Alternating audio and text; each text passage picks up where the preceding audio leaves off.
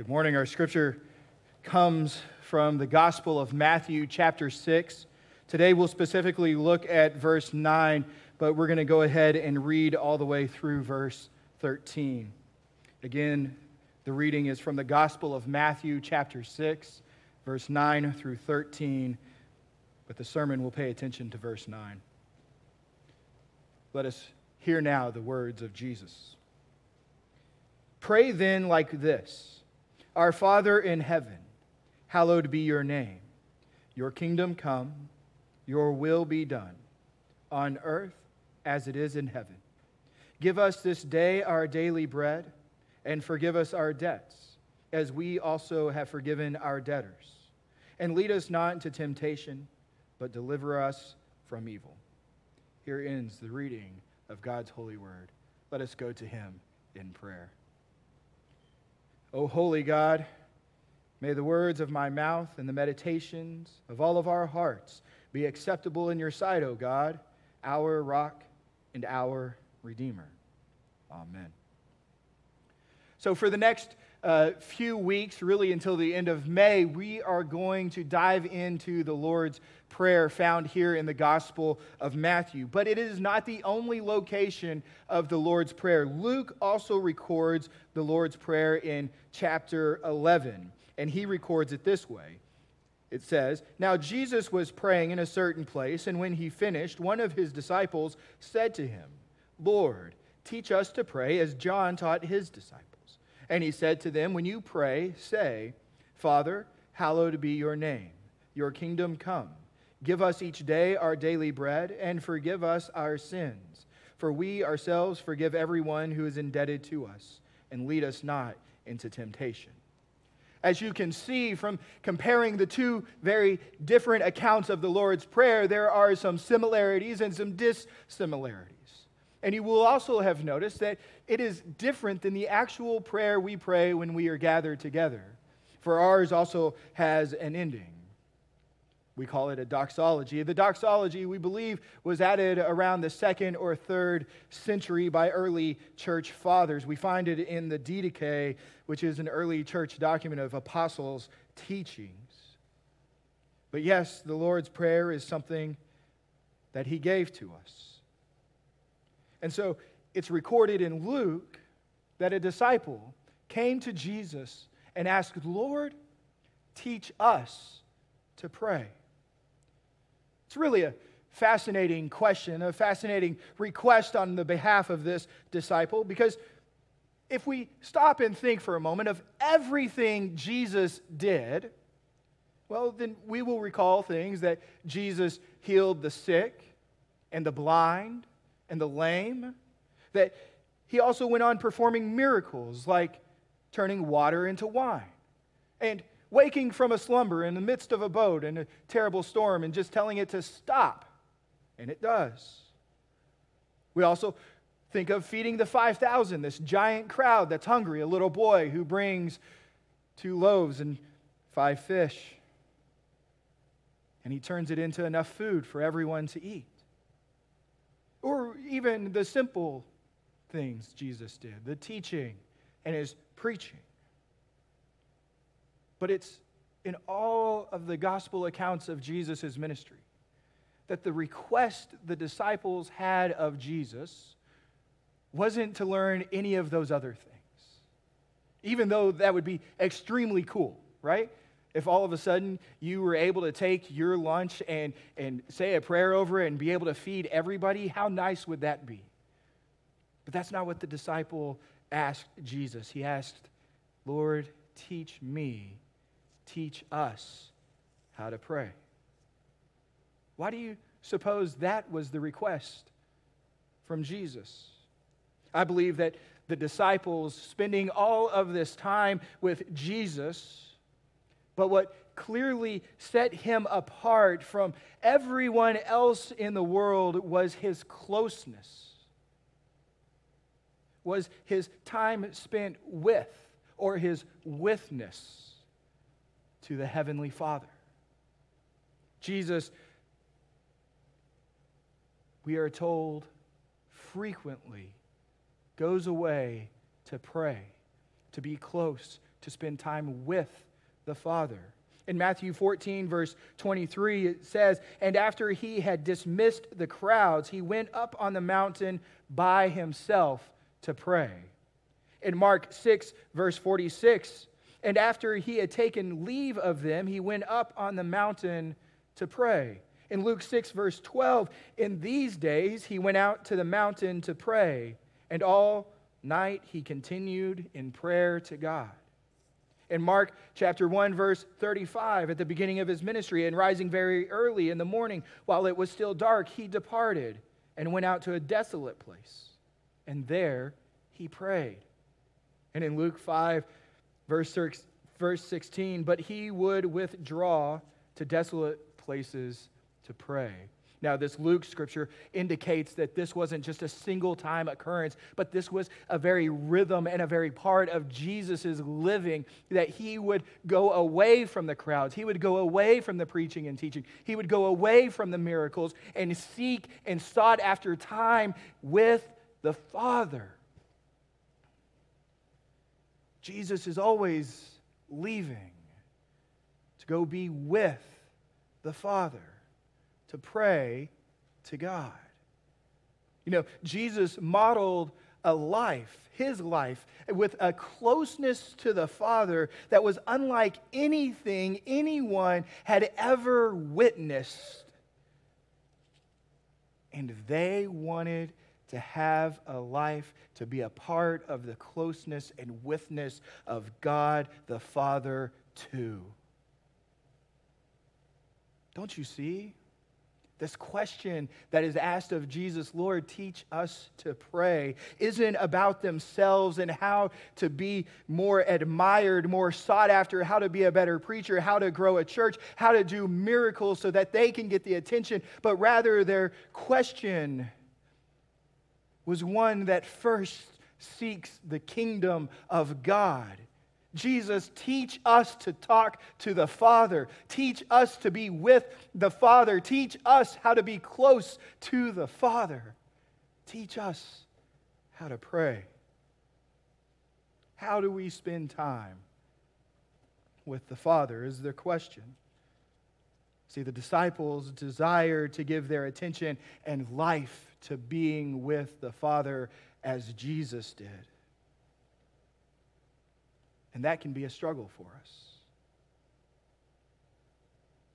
In 1971, Herbert Simon, an American economist and cognitive psychologist, noted that many designers of information systems incorrectly represented their design problem as information scarcity rather than attention scarcity in recent years, that's developed into what has been commonly known as attention economics or attention economy. That what the scarce resource is, isn't information, but it is our very attention. How do we decipher what to give our attention to and get away with the stuff that is not necessary? And with the advent of the smartphone that every one of us has in our pocket, or you're watching right now this worship service with, at our fingertips is all of the information we could ever desire or dream of. Merely have to ask, hey Siri, hey Google, or Alexa, search for this. And the information is there for us. So it's not the information that's the limited resource, it's our attention because we only have so much time to give throughout the week. And so what's happened, and it goes all the way back to Nielsen ratings.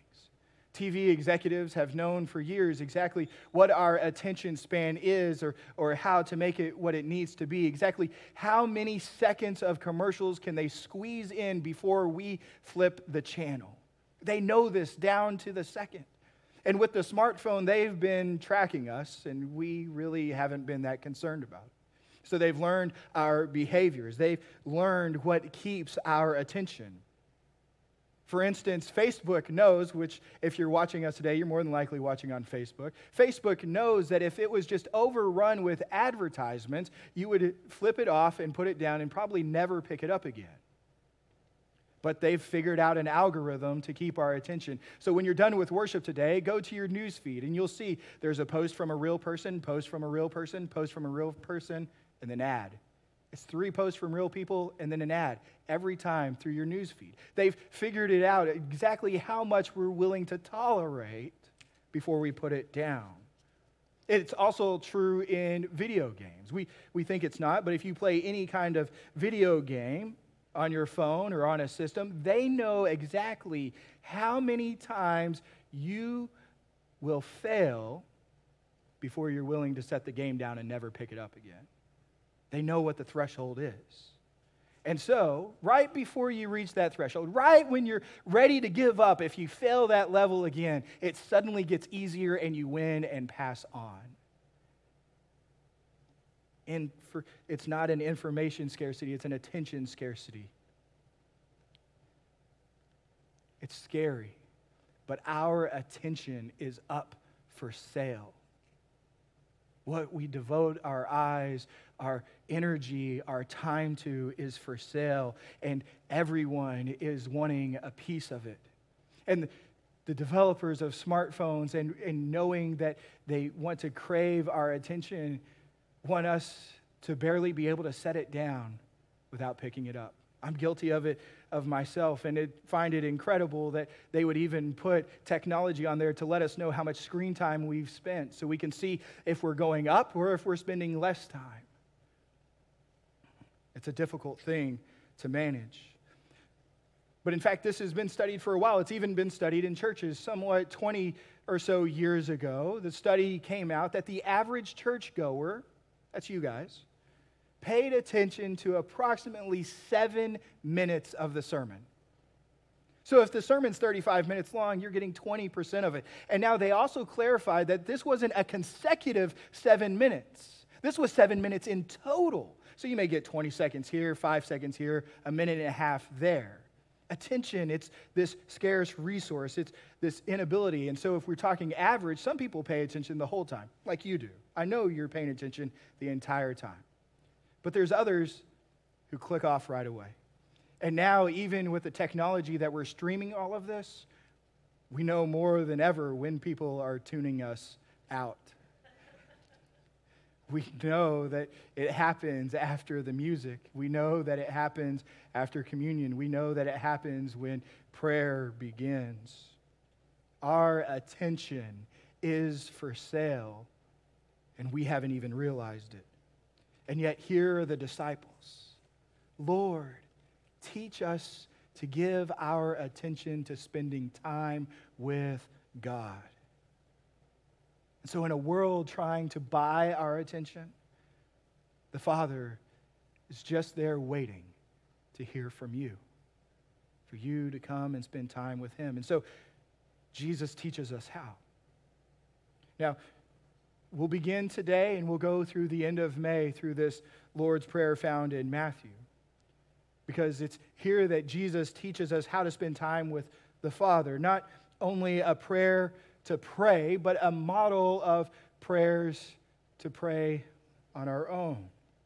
And so here in Matthew chapter 6 verse 9, Jesus says, "Pray then like this: Our Father in heaven, hallowed be your name." Our Father Jesus teaches us that prayer isn't a formal thing, that for the redeemed, for those who have faith in Christ, for those who stand in the grace that Jesus provided us, prayer isn't a formal thing, but personal and intimate. Not with some inanimate object, but with our Father. For you see, people who are not related to the king address the king as his highness, his majesty, or some other royal formal title, but his children simply call him dad. And when Jesus teaches us to pray, he teaches us to say, Our Father. And we're reminded That we're not standing before some scary judge or king who's going to rain condemnation down upon us, but we are standing before our loving, merciful Father. Now, some people get hung up on this father business. Maybe your earthly father was no good, bad, indifferent, or good. But I'm going to tell you the Father that has adopted us, the Father of Jesus, is kind, He's gentle, He's loving and rich in mercy. He's cared about you from the time He created you. He knows everything about you and wants nothing more than for you to be with Him, to spend that time, to be loved, to be known, to be adored. For He delights, He delights in spending time with His children. And we stand in grace. For you see, He's our Father because of what Christ accomplished on the cross. In the beginning, God created the world and He created male and female, and they enjoyed in the garden spending time with God without condemnation, without judgment.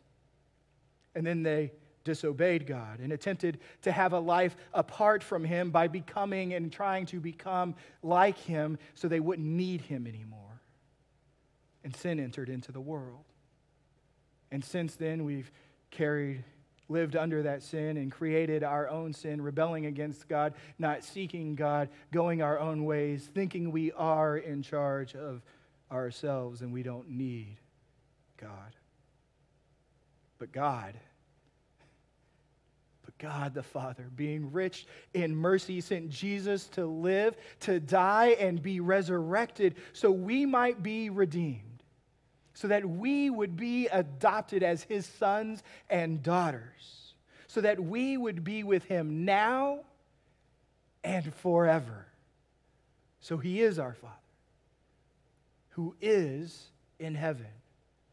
Not our big sugar daddy in the sky, but our Father who's in heaven, which is a reminder that he is above us, beyond us, and yet all the time close to us.